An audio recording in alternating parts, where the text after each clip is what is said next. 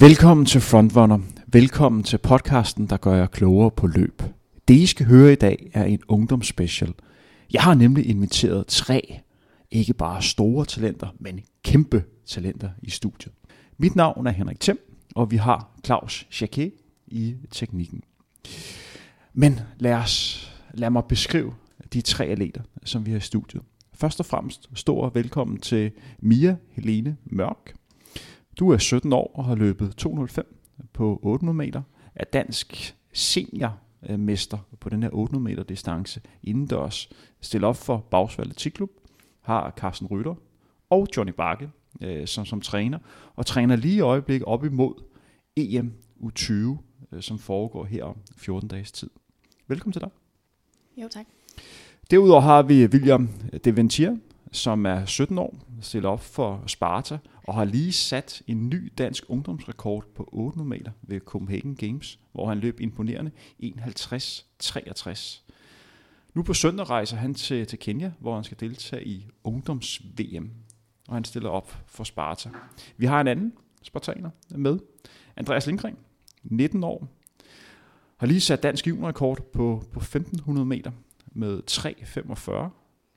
Han skal også stille op i det her EM U20 om 14 dages tid, og han er dansk seniormester på indendørs på 1500 meter distancen. Hvordan står det til? Jeg går ud fra, at I har sommerferie nu, men står til at skulle til de her store internationale mesterskaber. Hvad får I tiden til at gå med de her dage her, hvis du starter med? Jamen, det er en masse træning og afslapning. Lige nu der handler det om at blive super skarp op til det store mesterskab. Så det handler om at slappe godt af imellem passene, og så ellers give den gas, når man er på. Og hvordan bliver du super skarp? Jamen, vi laver rigtig meget syretræning lige nu, og ellers så rolige dage.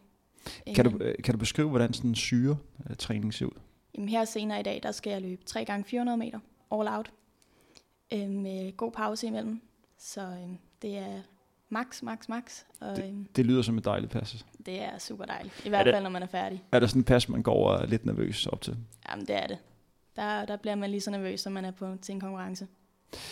Men du har sommerferie lige i øjeblikket for gymnasiet. Hvor går du hen? Jeg går på Gefion Gymnasium. Skal jeg blive i 3.G efter sommerferien. Okay, og det kommer vi lidt ind på senere, hvordan det er at være eliteatlet og så samtidig gå i gymnasiet.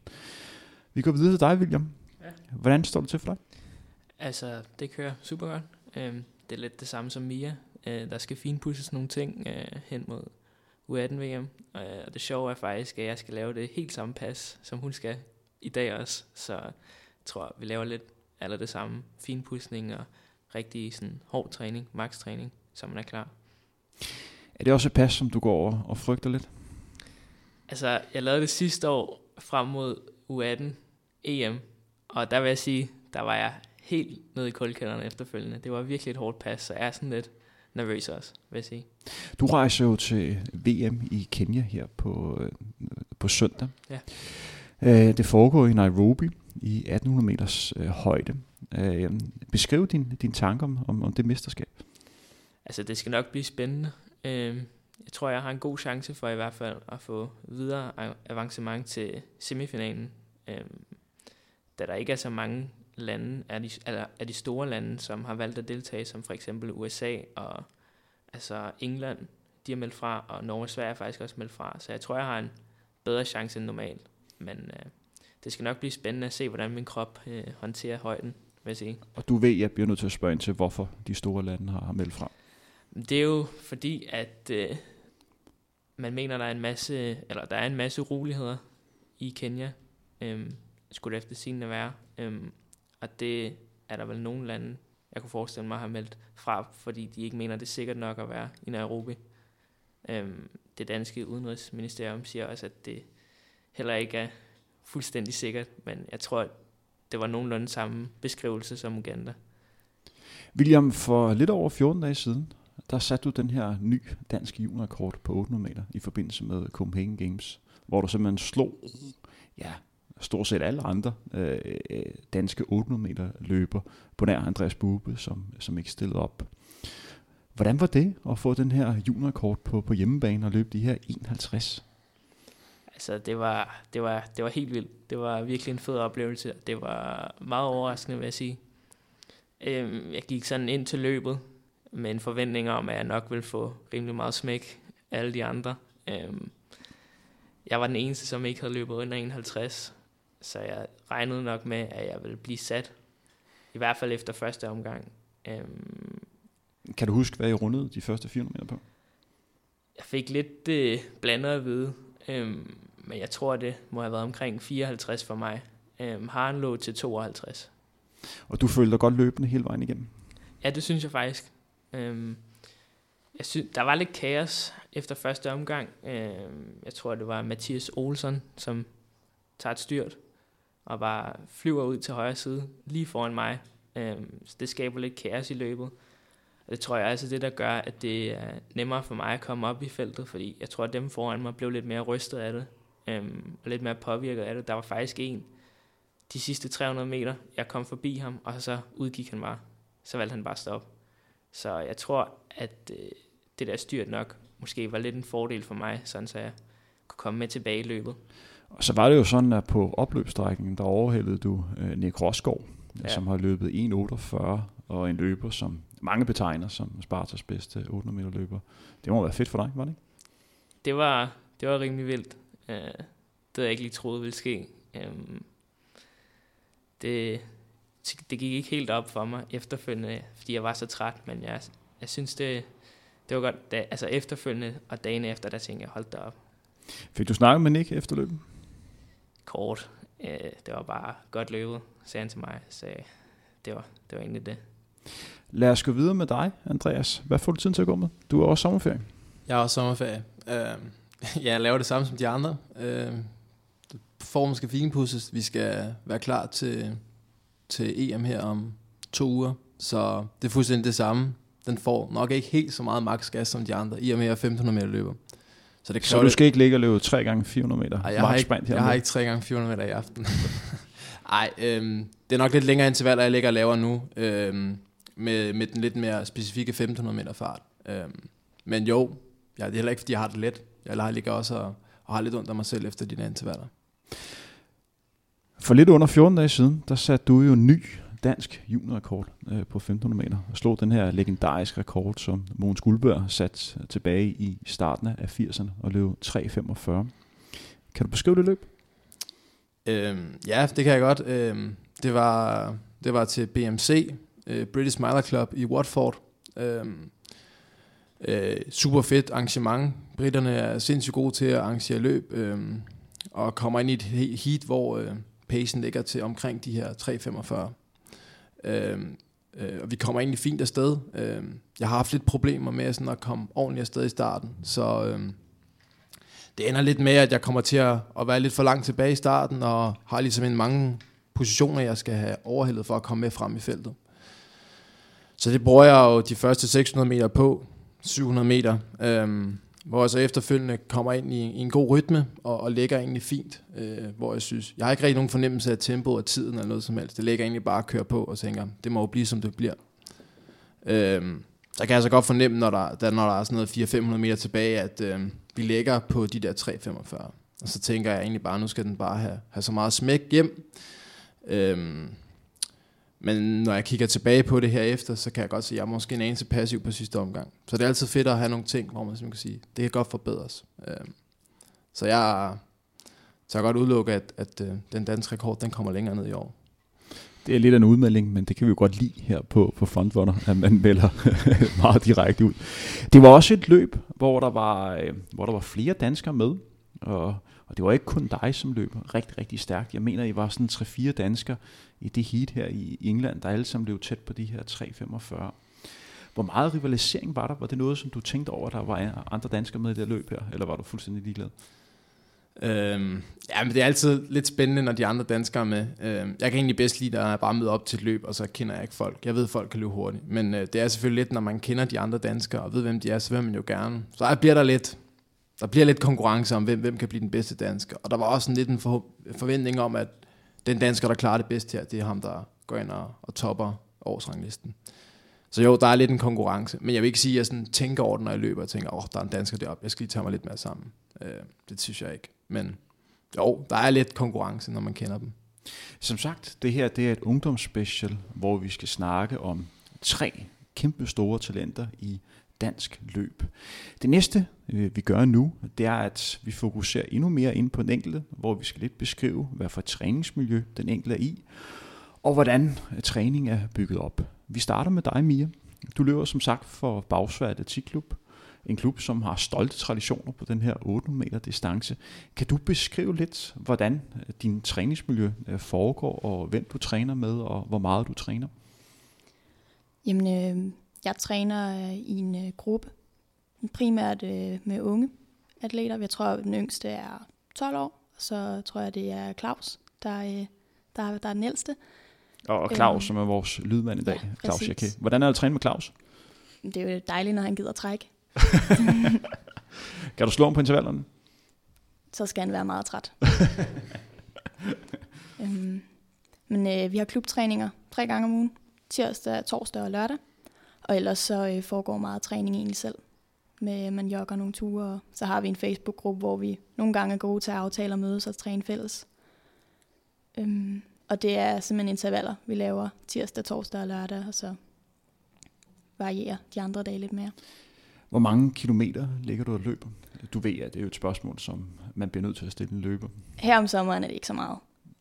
Og hvor meget er det? 35 på en god uge. Det er ikke så meget. Vi løber, altså det er ikke så mange kilometer, vi løber, men det er mere intensitet, det går ud på. Okay, som sagt, I har de her 3 intensive pas. Er der forskel på, hvad for en type intervaller I løber hver gang? Eller er det lige nu bare et spørgsmål om at lave syretræning? Der er typisk et pas om ugen, der er syretræning, hvor at det er lidt kortere intervaller med lang pause.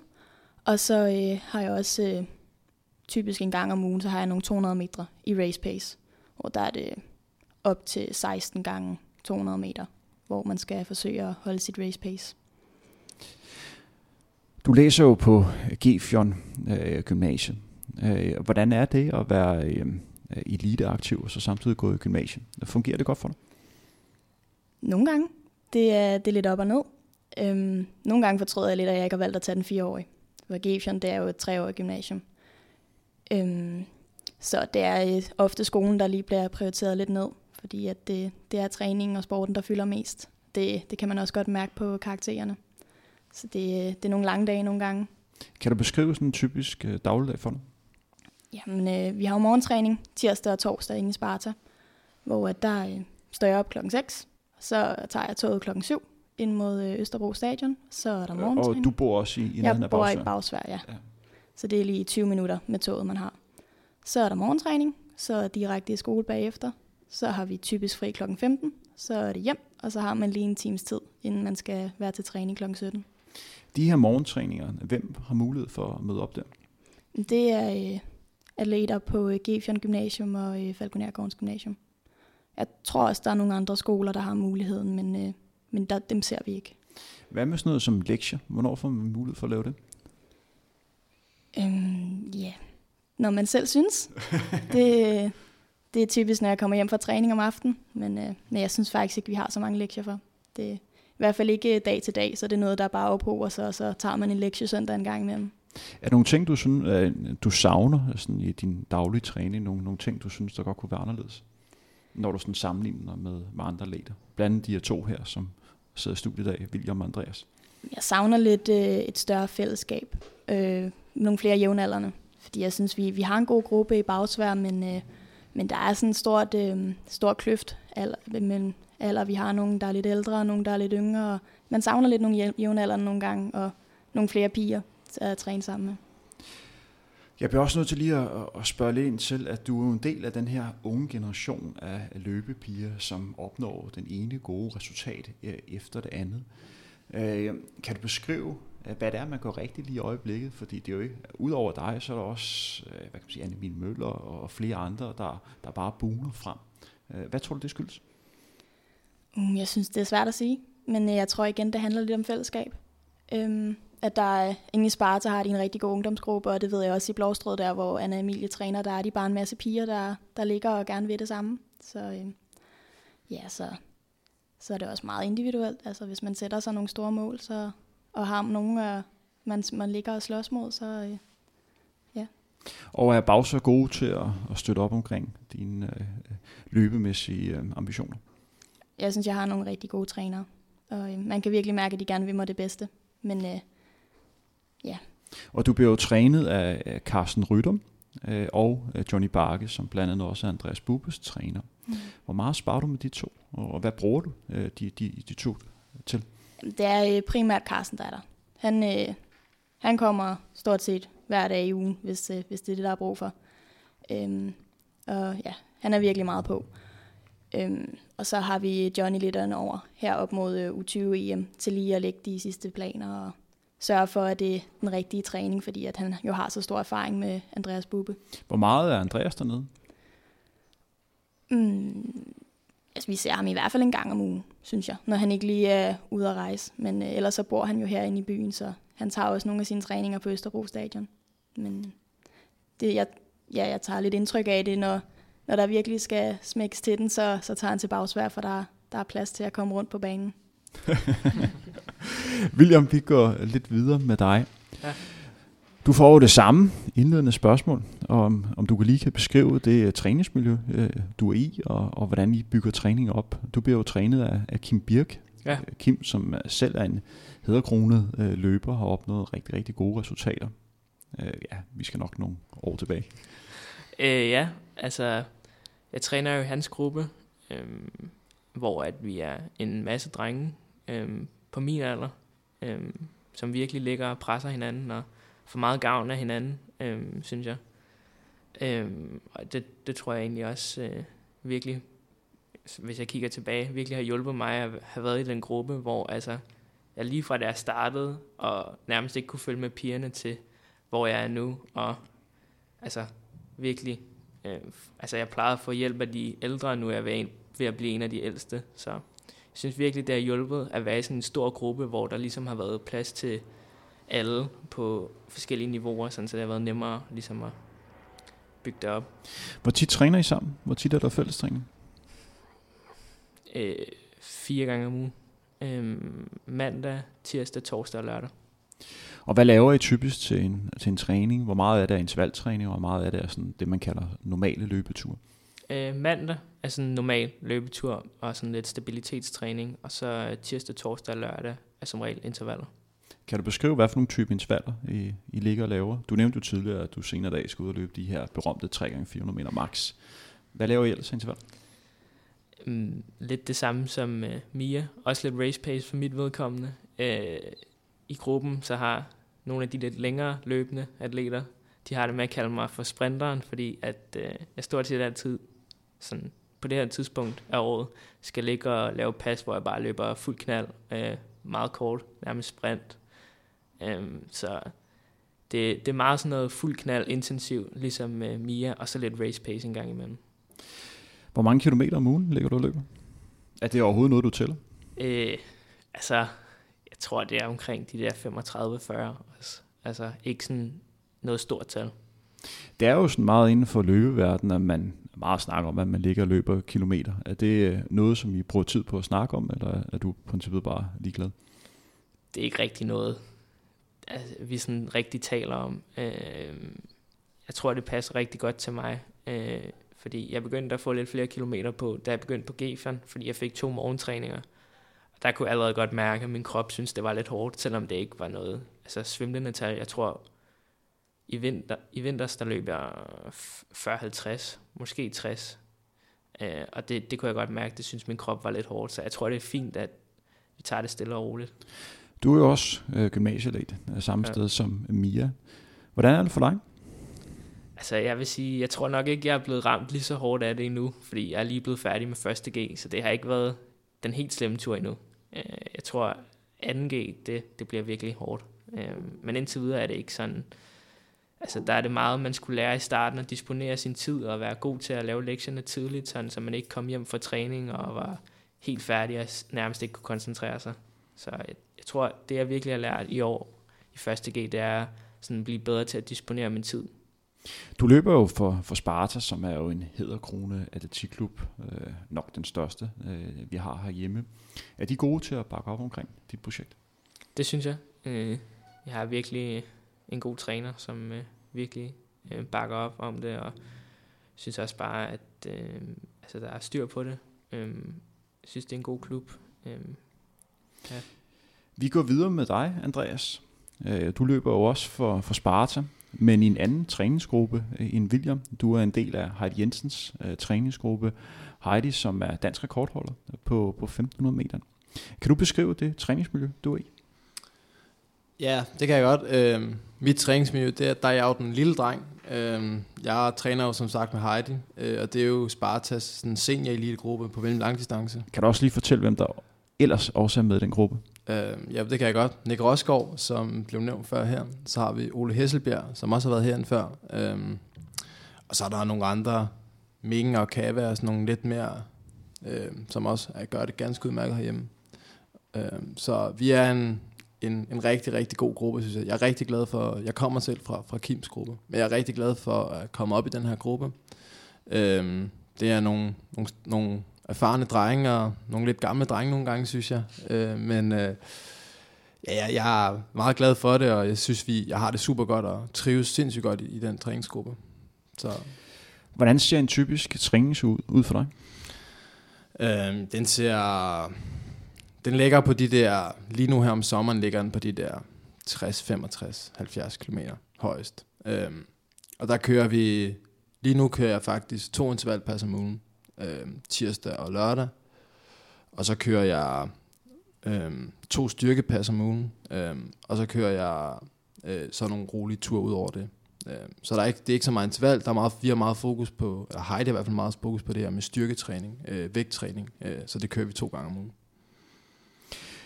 Du er også gymnasie, elev kalder man det jo. Du går over på Falkoner. Hvordan er det for dig at gå derovre? Det er jeg rigtig glad for. Jeg er i hvert fald rigtig glad for, at jeg ikke har valgt 3 år. Jeg synes egentlig, at jeg har fin tid til at slappe af og ordne mit skolearbejde og passe min træning. Det må jeg så se, om jeg synes det sidste 4 år, men på nuværende tidspunkt er jeg rigtig glad for det, og det fungerer super fint for mig. Ja. Kan du lige kort beskrive den store forskel på at tage den over 3 og over 4 år? Hvor meget ekstra frihed får man? Jeg ved ikke, hvor meget. Hvad jeg hører for dem for Gefion, så er den meget typisk noget fra 8 til 3, halv 4 næsten hver dag. Der vil jeg sige, der kører jeg de her, jeg er måske i skole 5-4 timer gennemsnitligt per dag. Så jeg vil sige, at jeg har noget mere overskud og mere kortere dage end de 2, der sidder her.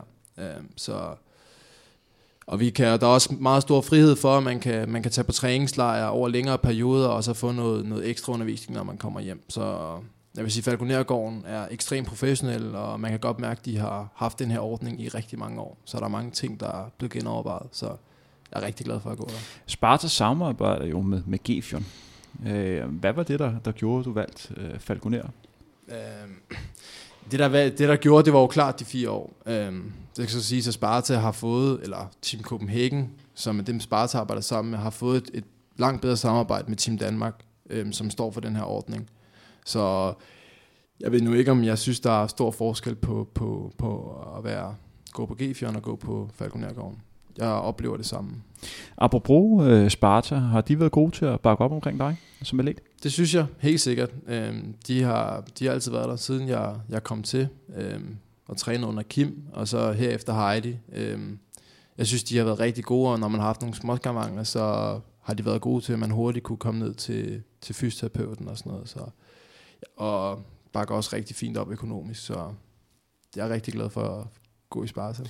Endnu en gang velkommen her til Mia, William og Andreas. Det vi startede her med var en kort introduktion til de 3 unge atleter. Nu går vi lidt videre med dagens program. Det vi skal snakke om nu, det er nogle lidt mere generelle emner, hvor de 3 atleter hver især har mulighed for at byde ind. Hvordan er det at være ung atlet i Danmark? Jeg tror, det er sådan meget individuelt. Hvordan er det for dig, William? For mig, der er det jo... Hvad kan man sige?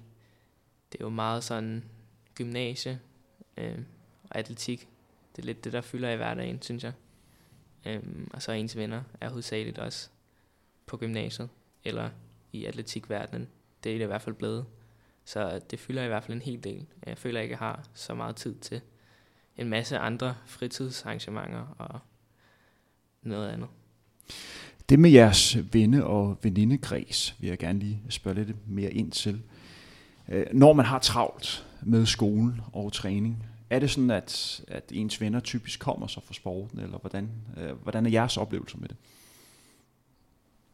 Altså, selvfølgelig dem, man træner med, dem danner man en tæt relation til. Som sagt, jeg er den lille dreng i gruppen, så det er ikke sådan, fordi jeg render og hænger ud med de lidt ældre drenge der, uden for atletikken. Og selvfølgelig, jeg har nogle gode sociale relationer inde i Sparta, også på tværs af grupperne, for eksempel med sprinter og mangekæmper og sådan noget. Men jeg synes, mine helt tætte venner, de kommer uden for sporten. Fordi jeg kan personligt rigtig godt lide det her med, at man har et frirum, hvis det er muligt for sporten, og ligesom være i en gruppe, hvor samtaleemnerne ikke er, hvordan var intervallerne i dag, og hvordan var temperaturen i dag, og sådan noget. Og det er mere sådan noget med, at okay, så bliver jeg lagt på hylden, at jeg bruger meget tid på sporten, og så kan vi køre, man kan sige, nogle mere normale samtaler, og bare hygge og have det sjovt. Så jeg vil sige, at mine helt tætte sociale relationer, de kommer uden for atletikken, og har ikke noget med atletik at gøre. Hvordan er det for dig, Mia? Jeg vil sige, at jeg har mine bedste venner inden for sporten. Men jeg synes også, det er utrolig vigtigt, at man også har venner uden for sporten. Og det er blandt andet også derfor, jeg valgte at gå på Gefion Gymnasium i stedet for Falkonergården. Fordi at jeg synes, det er vigtigt, at når man engang imellem har et fri rum fra træning, så er det også vigtigt, at der er nogle andre venner, som man kan søge til. Og mit indtryk er lidt på Falkonergården, der i de klasser, man har der dyrker alle folk sport og er meget optaget hele tiden. Hvor i min klasse, der er vi blandet.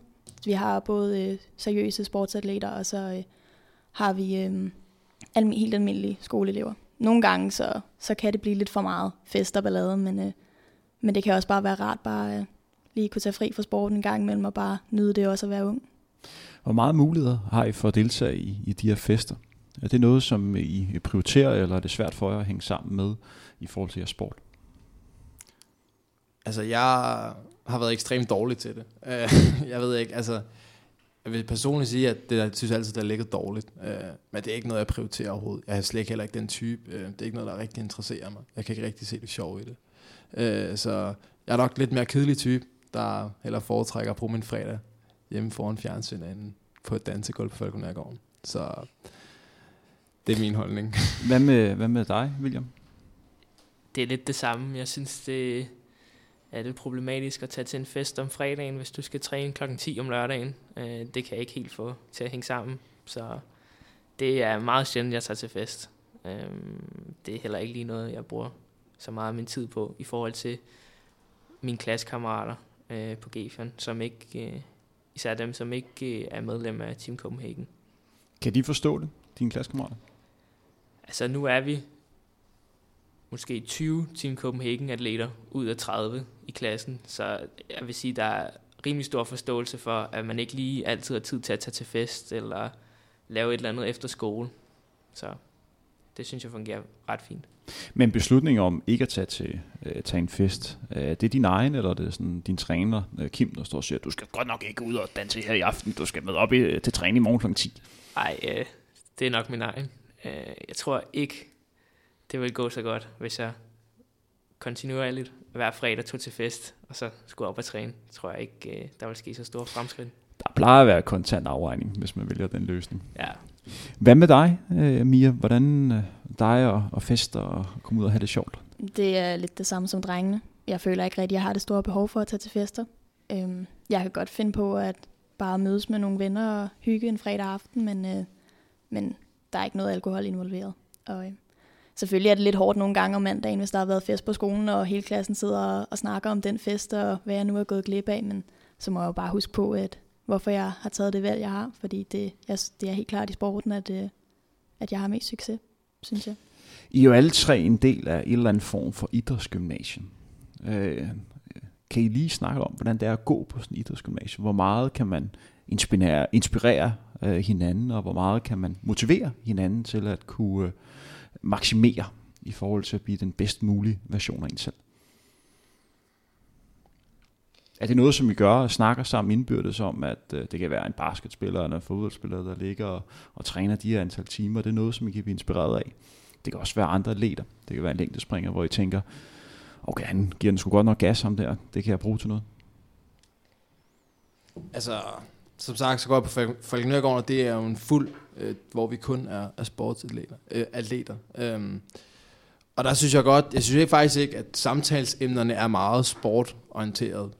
Der er folk gode til at sige, nu er vi i skole, det er det, vi har fokus på, og vi kan godt hygge os. Men jeg synes alligevel, jeg bliver inspireret af folk, som dyrker de andre sport, og sådan, okay, hvordan træner du, og hvordan gør I, og hvor meget styrke træner I, og sådan noget. Så på den måde, og det bliver man inspireret, fordi så kan man jo sige, okay, de får succes med det her, er det noget, jeg skal tage højde for, og sådan noget. Så jeg synes, det er meget interessant, og jeg synes, jeg sparer i hvert fald rigtig meget med mine venner på Falkonergården. Ikke fordi jeg tager det videre i min egen sport, men jeg tager lige til overvejelse, og tror helt klart, at jeg bliver en bedre løber og en bedre sportsatlet af at spare nogle ting med andre. Hvad med dig, William? Ja, så jeg synes også, at det motiverer mig, hvis der er nogen fra min klasse, som opnår et godt resultat.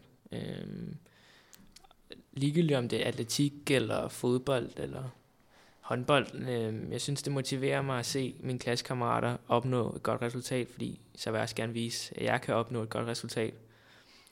Så det er også meget sådan, at vi går og joker med hinanden. Altså, nogle gange så viser jeg nogle af mine klassekammerater nogle af mine løb, og så er de bare sådan, hvorfor blev du kun nummer 2? Og det vil jeg også gerne lige spørge om. Hvorfor blev du kun nummer 2? Altså i Mannheim eller? Nej, det er bare for sjov. Lad os gå lidt videre. I er jo alle tre rigtig gode atleter.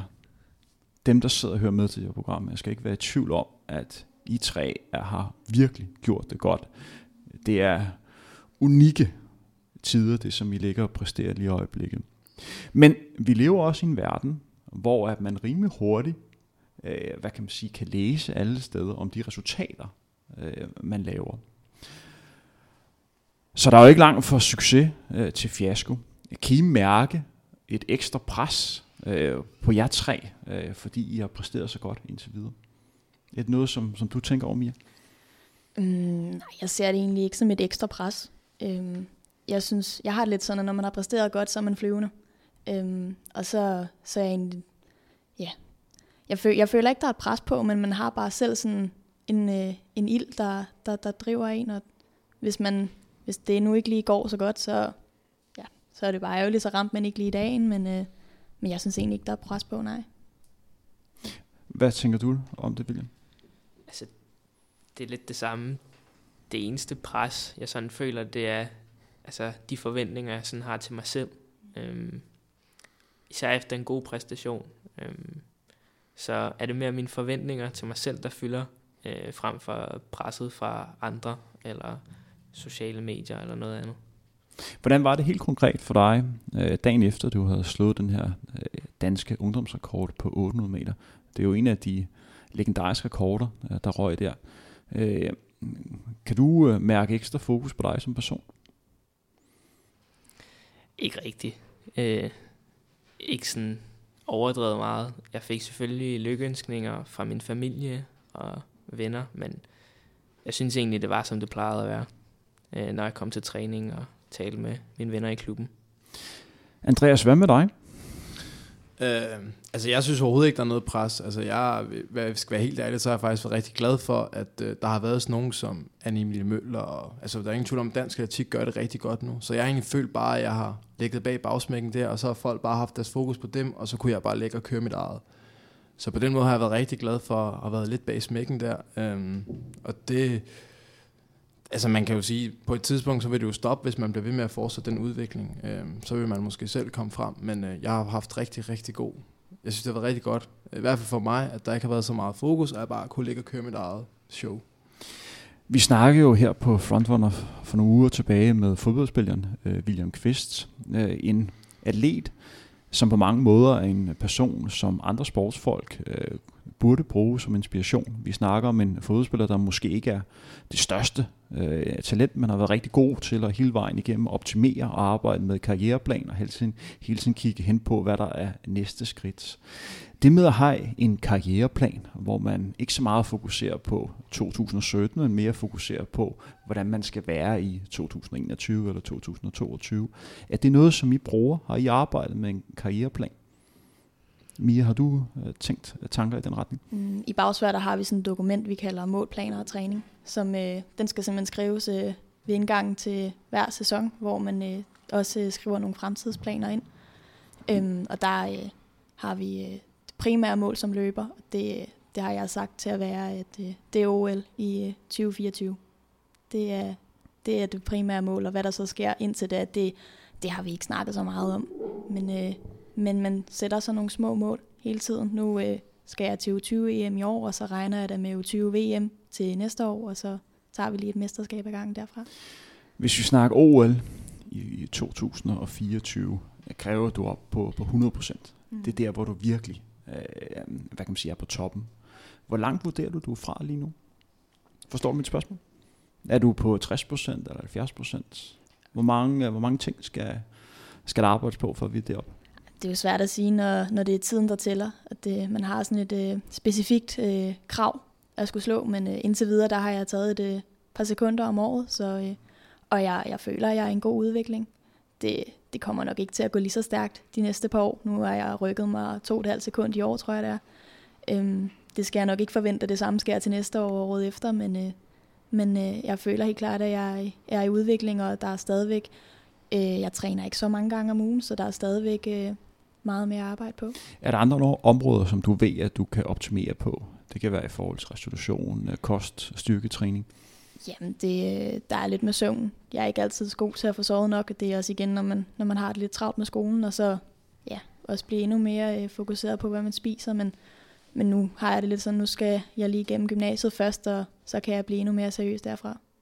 Hvad med dig, William? Har du arbejdet med sådan en karriereplan? Det er lidt det samme som Mia. I Sparta har vi sådan en talentudviklingsgruppe, som hedder New Generation, hvor man også hvert år ligesom skal skrive ned, hvad ens målsætninger for sæsonen er, og sådan på længere sigt. Og der er det lidt det samme som Mia. Der er det OL. Jeg har ikke lige sat et årstal endnu, men jeg kunne godt tænke mig en dag at komme til de store mesterskaber, som VM, EM og OL. Men det er ikke helt lige så fastlagt. Endnu. Hvad for nogle ting kan du stadigvæk optimere på, og hvad for nogle ting er du opmærksom på, at du kan forbedre? Altså, det igen, altså det der med træningen, jeg træner ikke så meget, eller ikke så mange gange om ugen, som jeg godt kunne gøre, så det synes jeg godt, altså jo ældre jeg bliver, jo mere kan min krop nok klare af belastning i forhold til træning, så jeg tænker, det er der, man ligesom skal bygge på, når man bliver ældre. Så er det egentlig bare at for mit vedkommende være bedre til at disponere min tid, sådan, så jeg ikke skal gå så sent i seng på grund af lektier og så videre. Hvad med dig, Andreas? Er det noget, som du arbejder med, en karriereplan? Det er jo det samme som William. Jeg er også en del af den gruppe der, New Generation, og der har jeg jo altså selvfølgelig OL og VM og EM, det er jo noget, man gerne vil til en gang. Og selvfølgelig, når man forbedrer sig mere og mere, så bliver man lidt mere sulten og håber snart, det bliver. Jeg håber i hvert fald at komme med i 2024, så må vi se, om 2020 bliver for tidligt. Det ved jeg ikke. Det må vi jo se. Hvad for en distance snakker vi om? Det er et godt spørgsmål, synes jeg. På nuværende tidspunkt, der vil jeg jo kalde mig en 1500 meter løber. Men jeg ved ikke om nogle år, om jeg måske lige hopper en tak op på en 5'er. Jeg synes egentlig, at jeg er god til at ligge og køre et højt tempo i længere tid. Så det vil ikke undre mig, hvis jeg om nogle år vil synes, en 5'er lå bedre til mig. Men på nuværende tidspunkt, der er det en 1500 meter. Det her spørgsmål skal forstås på den rigtige måde, men en af de udfordringer, som jeg oplever i dansk atletik, det er jo meget, at når man har et ungt talent, som kommer frem, så er man meget fokus på at tænke på, hvad slutproduktet kan være, i stedet for at fokusere på, hvor atleten er den dag i dag. Hvis jeg tager udgangspunkt i min egen løbekarriere, så jeg skulle ikke bruge meget træning til at løbe relativt stærkt på en 5 km.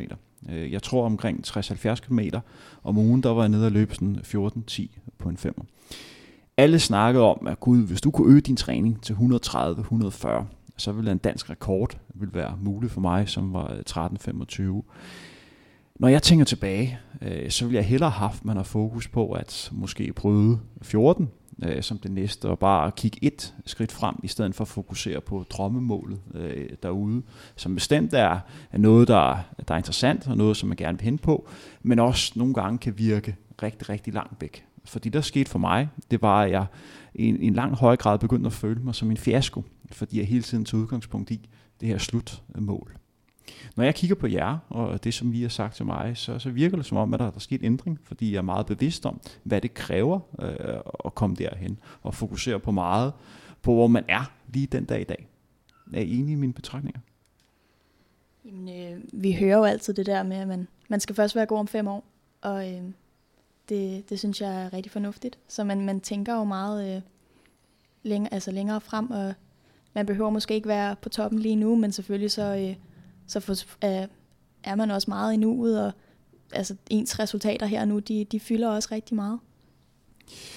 Vi lever jo i en verden, hvor de sociale medier betyder en del.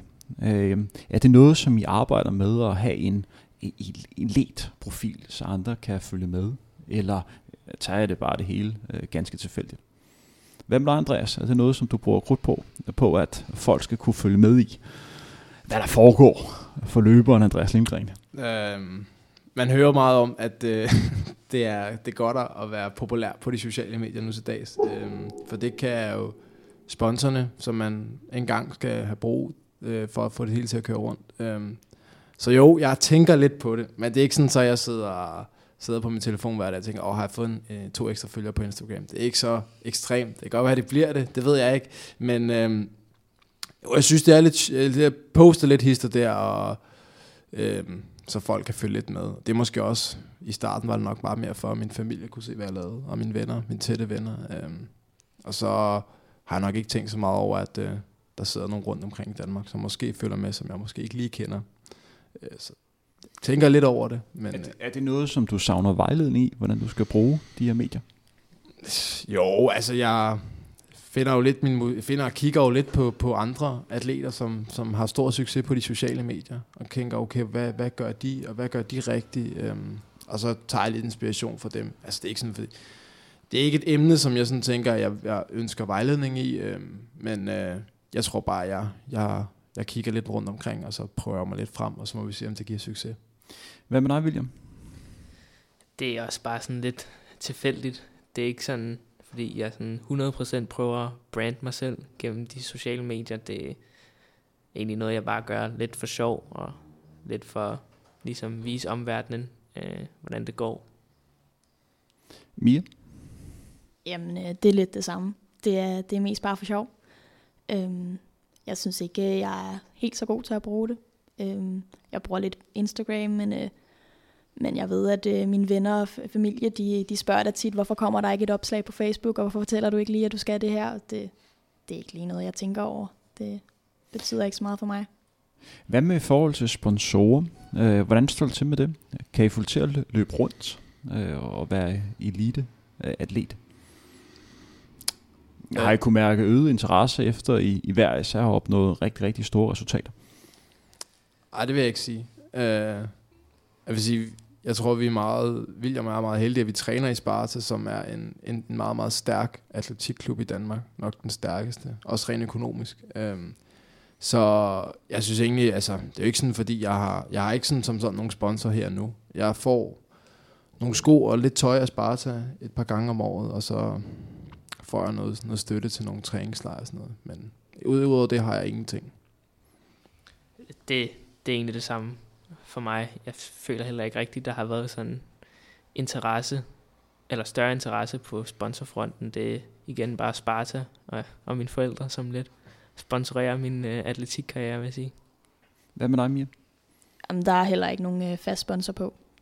Nogle gange så opsøger vi selv nogle lokale, eller vi har nogle venner, som nogle gange spytter nogle penge i kassen, men ellers er der ikke rigtig noget. Vi har også i Bagsværd, der får vi også lidt tilskud, men det er ikke så meget, fordi vi har ikke så mange penge i Bagsværd, desværre. Er det noget, som I tænker over, at I godt kunne tænke jer at have, at det kunne åbne nogle muligheder, som I ikke har lige i øjeblikket? Er det noget, som I bruger krudt på? Helt sikkert. Det kunne være lækkert at vide, at nu får du de her par sko, og du kan altid bare lige kontakte mig, så får du de her sko, og så får du det her tøj. Det vil være en kæmpe frihed, så er den ude af verden. Så jo, jeg tror, det vil gøre det meget lettere, man skulle ikke så meget tænke over det. Selvfølgelig, mine forældre vil altid støtte mig i det, men nogle gange så er det også sådan lidt, er det nu for meget og sådan noget, eller synes de nu, at jeg er en værre inde i Sparsen, og jeg bliver ved med at skrive til dem. Så det kunne bare være lækkert at bare have det på papir og sige, du kan bare få tingene, når du vil, og når du mangler. Så det, jeg tror i hvert fald, det vil gøre det noget nemmere at være atlet herhjemme. Og hvordan ville jeg have det med, hvis den her sponsorer ville kræve, at I skulle være endnu mere aktiv på sociale medier? Var det noget, som I tænker, okay, det er bare en del af gamet? Hvis det bare er sociale medier, det vil jeg have det helt fint med. Men der er jo mange, der kræver, at man møder op til forskellige arrangementer, og det er der, det begynder at knive lidt, fordi at man har ikke så meget tid. Men det at skulle slå noget op på sociale medier, det vil jeg ikke have noget imod. Okay. I er jo som sagt alle tre i gang med en gymnasiel uddannelse. På et eller andet tidspunkt bliver jeg jo også færdig. Har I sådan overvejet, hvad der skal ske efterfølgende? Der? Altså, jeg tænkte meget på college-ophold i USA inden 1.G. Det tænker jeg kunne være fedt, når jeg blev færdig. Men jeg er faktisk ikke helt så sikker længere. Jeg tror, planen er, at jeg tager et år efter gymnasiet, hvor jeg lige finder ud af, hvad der er ved. Men jeg tror, mulighederne er vel... Altså, jeg tror, hvis det fortsætter med at fungere så godt, som det gør herhjemme, så tror jeg egentlig bare, at jeg bliver i Danmark. Hvad med dig, Mia? Jeg har planer om at tage til USA efter 3.G. Vi får faktisk besøg af en amerikaner i dag, som skal prøve at rekruttere mig. Så det er lidt spændende, hvad han har at byde på. Det bliver jeg nødt til at spørge ind til. Hvad er det for et sted, der er i spil? Han er fra Illinois. Det er ikke et så stort sted. Jeg tror ikke, de har det bedste hold, men det er et lille privat sted. Og han er selv fra Skotland, så han ved, hvordan det er at komme fra Europa, så det virker trygt. Så hvad er det helt præcis for en aftale, du kan få derovre? Er det noget, du kan beskrive lidt nærmere? Han vil tilbyde mig alt. Han vil tilbyde mig skole og ophold og mad og tøj og simpelthen det hele. Og også lommepenge, hvis jeg vælger at bo uden for campus. Det lyder da ikke så tosset. Nej, det er jo lige det. Men vi holder stadigvæk øjnene åbne, fordi at, det handler om at finde det sted, der er bedst for mig. Og så skal jeg også over og besøge nogle forskellige skoler her til efteråret og finde ud af, hvad jeg helst vil. Det lyder spændende. Hvad med dig, Andreas? Jeg har også haft USA lidt i tankerne, men jeg har nok hoppet lidt fra den, tror jeg. Hvad er årsagen til det? Det er, selvfølgelig, jeg træner med Ole Hesselbjerg, som har været utrolig glad for det, og har været over i, han har været over 4 år eller et eller andet. Så der blev talt fint om det i gruppen, men det ved jeg ikke. Jeg tror, jeg er lidt bange for at komme væk fra de trygge omgivelser. Og så hører man jo en ting om USA, som jeg ikke er så begejstret for. Der er selvfølgelig nogle rygter, og det kan godt være, at det ikke er rigtigt, men det er i hvert fald noget, der gør, at jeg ikke har lyst til det, tror jeg. Det var jo sådan med Ole, han var derovre i 2 omgange. Den første ophold, han havde derovre, nu kender jeg Ole ganske godt, så jeg tør godt sige det, som jeg siger nu. Men han lignede en, der brugte mere tid på at spise burger, end på at træne, da han var derovre det første år. Så kom han så hjem igen, og så tog han så lidt sammen anden gang. For der kommer han altså hjem og var ekstrem skarp. Ja. Så det var sådan 2 yderpoler. Det første år, han var derovre, var nok mere sådan afslappningsmomentet, og så de sidste 3 år var lidt mere den seriøse del af det. Ja. Lad os gå lidt videre. Hvem bliver I inspireret af som løber? Jeg har jo Andreas Bube i Bagsværd, som når jeg ser ham træne og ser op til ham. Men ellers så tror jeg, at det er mere mig selv, der driver det. Der er ikke nogen, hvor at, jeg kigger på dem og siger, jeg skal være ligesom dem, og jeg skal træne ligesom dem. Jeg motiverer bare mig selv ved at sætte mig nogle mål, og så tror jeg mere, at det er lidt mere tider, jeg fokuserer på. At jeg vil gerne bryde den magiske grænse på 200, og så gør jeg ikke så meget op i, hvem der ellers har gjort det. Hvad med dig, William? Jeg synes, der er mange, der inspirerer mig, men hovedsageligt, så synes jeg egentlig, det er de store gutter i Heidis gruppe. Andreas, Nick og Ole, synes jeg virkelig inspirerer mig, og jeg ved, at jeg altid kan spørge dem til råds, hvis der er noget, jeg er i tvivl om. Så jeg synes virkelig, de hjælper mig med meget. Andreas, samme spørgsmål til dig. Der er ingen tvivl om, at Ole nok, Ole Hesselbjerg i vores gruppe, er nok ham, jeg ser mest op til. De andre, der er ikke noget galt med de andre, men Ole har ligesom opnået de her resultater, været til OL og skal til VM her til sommer. Gør det sådan, at man så lytter lidt mere efter, når Ole siger noget? Det ved jeg nu ikke. Der kommer også meget lort ud. Men nej, det ved jeg ikke. Jeg tror bare, jeg kigger meget mere på ham, og jeg var på træningslejr med ham i Sydafrika en måned, og der var, synes jeg, han var rigtig god til sådan lige at spørge ind til mig hele tiden, om alt var kørende nu. Men der er jo ingen tvivl om, at hvis man kigger lidt længere ud, så ser jeg ekstremt meget op til Mo Farah. Jeg synes, han er helt sindssyg, og han er godt nok en, man gerne vil blive som, selvom det nok bliver lidt svært, men det er bare en mand, der kan forstå og præstere, når han skal, og det inspirerer mig ekstremt meget. Ja, jeg vil sige, at hvis man skal vælge en, som man har som forbillede, så er Mo Farah en god mand. Det var jo sådan, at da jeg kom frem som atlet, så de første år, der trænede jeg faktisk med Mo Farah nede i Sydafrika. På det her tidspunkt, der var vi, jeg vil ikke sige, at vi var på samme niveau, men vi nærmede os. Så det gjorde, at vi havde flere gode træningspas sammen. Derefter kan man godt argumentere for, at den ene atlet, han stagnerede, mens den anden, han blev markant bedre. Men det, der er mest interessant med Mo, det var, at da jeg mødte ham 4-5 år senere, så selvom vores veje havde taget to forskellige retninger, så var han stadig god til at komme ind og lige spørge, hvordan det gik, og hvordan det stod til. Og det er ikke en selvfølge blandt atleter, at man gør det. Så stor cadeau til Mo Farah. Vi går lidt videre. Hvordan ser I løbesporten herhjemme lige i øjeblikket? Det er sådan et meget generelt spørgsmål, kan I godt høre. Jamen, den er i fremgang, synes jeg. Jeg synes her på pigesiden, uden at skulle fornærme nogen, så synes jeg, det har været lidt sløvt her på 800 meter for piger. Jeg synes, det er lidt for dårligt, at jeg er det bedste, som Danmark kunne stille op med her til landskampen i Finland, når man ser på de andre nationer, som jo har løbere, der løber sindssygt stærkt. Nu så jeg, at Stina løb rigtig hurtigt i går på 800 meter, hun løb vist 203, så det er super fedt at se. Og jeg håber virkelig, at vi kan få bygget en kultur op, hvor at vi hjælper hinanden til bedre tider. Fordi at, det tror jeg også, at det har været lidt sådan af mit indtryk, at vi holder os meget for os selv, og vi ser hinanden lidt for meget som konkurrenter. Så jeg vil i hvert fald gå ind for, at vi kan prøve at hjælpe hinanden lidt mere. Ja, det er noget, som du er enig i, William? Ja, altså for mig er det jo lidt svært at sammenligne med før i tiden, fordi jeg blev først rigtig en del af det her miljø for sådan 3 år siden, da jeg begyndte i Sparta. Men jeg synes egentlig, at for mit vedkommende, at det er fedt, at der er så mange gode drenge for tiden. Det får jeg virkelig noget ud af. Især når jeg er på træningslejr, der inviterede vi for eksempel min konkurrent, nok min største konkurrent, Carl Gustav fra Aalborg. Ham inviterede vi med, så vi 2 kolleger træne sammen. Det synes jeg fik super meget ud af. Hvor meget får du ud af at træne med Andreas? Vi snakkede jo lige kort inden vi gik på med dagens udsendelse. Og der kom vi ind på, at I rent faktisk trænede sammen en gang imellem.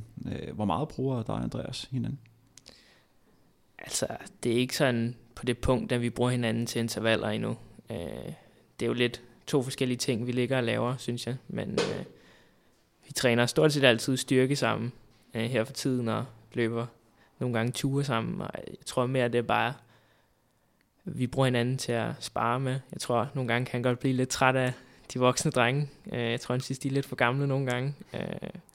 Så tror jeg, han bruger mig til at være lidt ung. Vi kan også vende spørgsmål om, og så fokusere på, hvad for udfordringer løbesporten har lige i øjeblikket. Er det noget, som hvad kan man sige, du har lagt mærke til, ting, som du føler, der godt kunne blive bedre? Altså, jeg ved ikke, måske den økonomiske del af det, den halter lidt, synes jeg.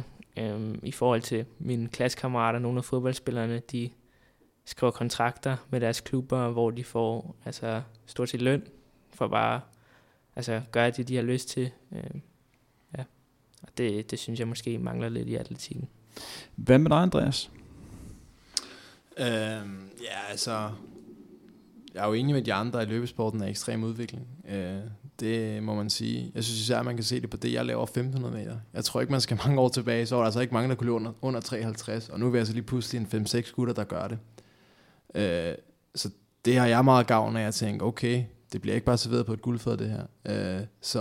Og der er jo lidt kamp om, hvem der skal tage Andreas Buenos 1500 meter tronen, nu når han stoppede her sidste år. Så det er sådan lidt, hvem der lige skal snuppe den.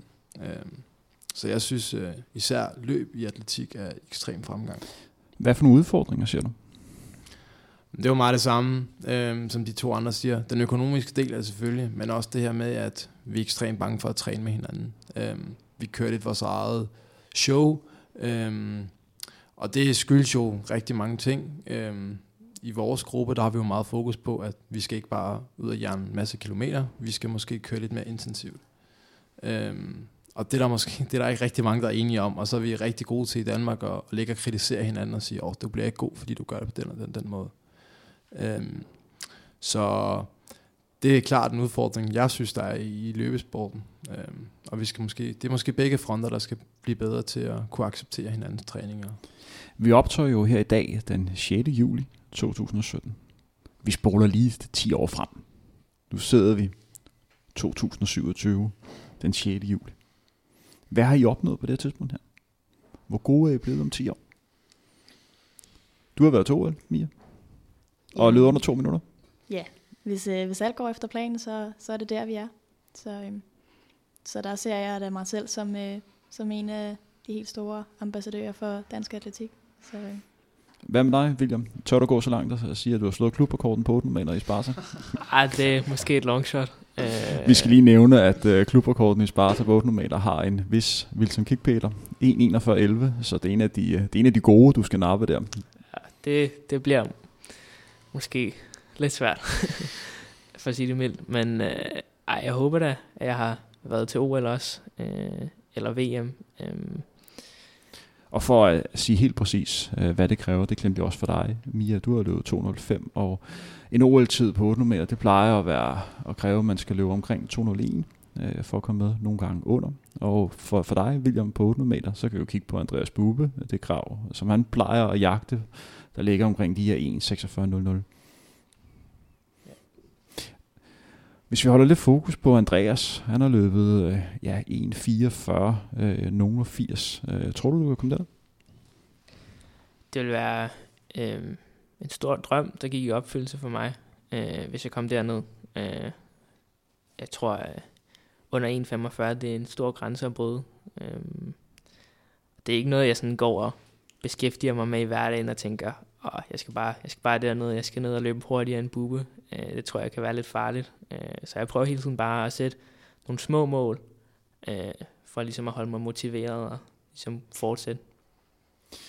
Vi har jo selvfølgelig Wilson, som har løbet de her 1:41, men hvis vi skubber ham lidt væk, og så fokuserer på Andreas. For det, Andreas har præsteret, er jo ekstremt gode resultater. 2 gange EM-sølv og også en 4. plads. Hvor meget betyder det, at en anden atlet har vist, at rent faktisk kunne lade sig gøre? Det synes jeg betyder utrolig meget. Jeg synes, det er fedt, at der er nogen, der ligesom prøver det og viser, at vi godt kan i Danmark, og viser, at vi faktisk har en chance til store mesterskaber. Det synes jeg ligesom også gør det nemmere for mig at sige, sådan kunne jeg godt tænke mig at være en dag. Det samme kunne jeg godt tænke mig at opnå. Andreas, hvad med dig, når vi sidder og snakker om 10 år? Ja, hvad kan du se tilbage på? så skulle jeg måske meget gerne have været til et OL, og VM og EM. Og så måske være den hurtigste hvide på 1500 meter. I og med, at den danske rekord på 1500 meter også er en skrap sag. Og det er Robert K., som ligesom Wilson kom til Danmark. Var det i starten af 90'erne, han har løbet 3:31 på 1500 meter, som også er nordisk rekord i en tid, som de 3 Ingebrigtsen-brødre ligger og jagter. Så ja, helt klart. Jeg håber da på at komme derned af. Jeg vil sige, jeg kigger jo meget over på de tre Ingebrigtsbrødre der. I og med også Jakob er en, jeg konkurrerer med. Eller jeg ved ikke, om jeg konkurrerer mod ham. Han smækker mig jo, men det er jo nogle drenge, man sådan tænker på, okay, hvis man kan komme ned omkring noget af det, de har præsteret, så kan man da sige sammen, at i hvert fald har haft meget succes i sin karriere. Så kom så langt ned på den 1500 meter, og så i hvert fald komme et stykke under OL-kravet på de der, omkring de der 36, det plejer at være. Tak til dig, Mia, fordi du har lyst til at møde op. Tak til dig, William, og tak til dig, Andreas, og held og lykke. Ikke bare over sommeren her, men held og lykke med karrieren. Vi vil her på Frontrunner følge med. Og tak fordi I har lyst til at bruge lidt tid sammen med undertegnet Henrik Thiem. Som sagt havde vi Claus Chaké i teknikken. Daglig træningskammerat til Mia. Vi skal lide Frontrunner, så husk at følge os på iTunes eller SoundCloud. Og gå ind og tryk like i vores Facebook-gruppe. Det her var den sidste udsendelse, vi kommer til at have i juli måned. Vi går på nogen vil kalde en velfortjent sommerferie, og så vender vi stærkt tilbage i august måned med endnu flere løbepodcasts, som du kan høre, når du har lyst. Rigtig god sommer derude.